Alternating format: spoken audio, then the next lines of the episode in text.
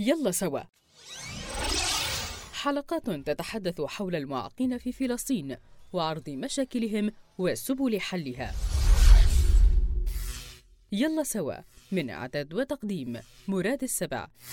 يلا سوا برعاية بنك فلسطين البنك الوطني الأول.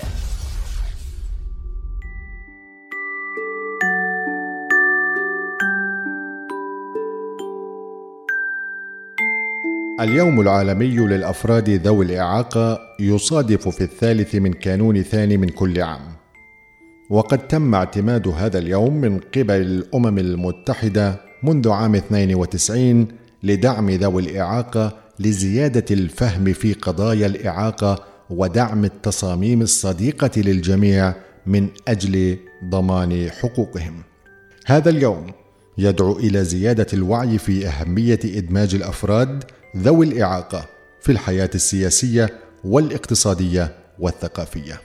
في إحصائية صادرة عن الجهاز المركزي للإحصاء الفلسطيني ومن خلال تتبع نطاق القدرات الوظيفية في المسح الفلسطيني العنقودي متعدد المؤشرات للأطفال خلال الفترة الزمنية الممتدة ما بين عامي 2019 و 2020 تبين أن حوالي 2% من الأطفال في الفئة العمرية من اثنين إلى أربعة سنوات لديهم إعاقة واحدة على الأقل.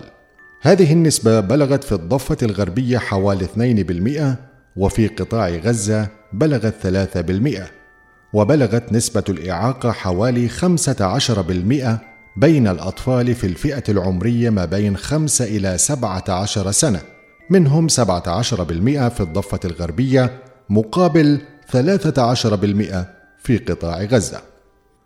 بلغت نسبة الأفراد الذين لديهم صعوبة واحدة على الأقل في العام 2017 في فلسطين حوالي 6% مع تباين بسيط بين قطاع غزة والضفة الغربية أي حوالي 7% في الضفة الغربية و5% في قطاع غزة.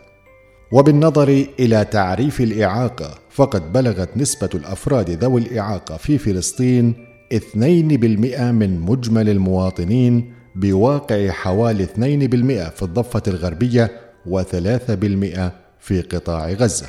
تشير بيانات التعداد السكاني لعام 2017 أنه كلما تقدم الشخص في السن زادت احتمالية إصابته بالعجز حيث بلغت نسبة الإعاقة بين الأفراد دون سن الخامسة أقل من واحد بالمئة. وترتفع النسبة لتصل إلى نحو اثنين بالمئة بين الأفراد في سن الأربعين. ومن ثم تصبح الزيادة أكثر وضوحا بعد سن الأربعين إذ يعاني أكثر من خمسة بالمئة من السكان الذين تبلغ أعمارهم ما بين ستين إلى أربعة وستين عاما من الإعاقة وتزداد النسبة إلى نحو 15% بين الأفراد الذين يبلغون من العمر 70 عاما وتصل لأكثر من 35% بين الأفراد الذين يبلغون من العمر 85 عاما فأكثر.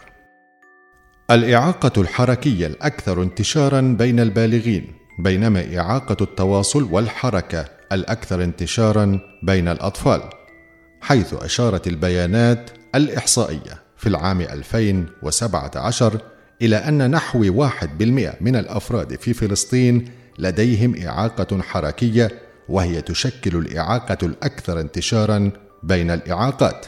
ويعاني البالغون بشكل أساسي من إعاقة حركية بواقع نحو واحد بالمئة فيما تشكل إعاقة التواصل وإعاقة الحركة النسبة الأعلى عند الأطفال بنحو فاصل أربعة بالعشرة بالمئة لكل منهما. والمعاقون هم الأشخاص الذين يعانون من صعوبات بدنية أو عقلية أو ذهنية أو حسية طويلة الأجل وكذلك الحواجز والمواقف والبيئات المختلفة التي تحول دون مشاركتهم مشاركة فعالة في مجتمعهم على قدم المساواة مع الآخرين. وسنسلط الضوء خلال هذه الحلقات المتسلسلة على بعض أنواع الإعاقات مثل الإعاقة البصرية والسمعية وإعاقة الحركة وإعاقة التذكر والتركيز.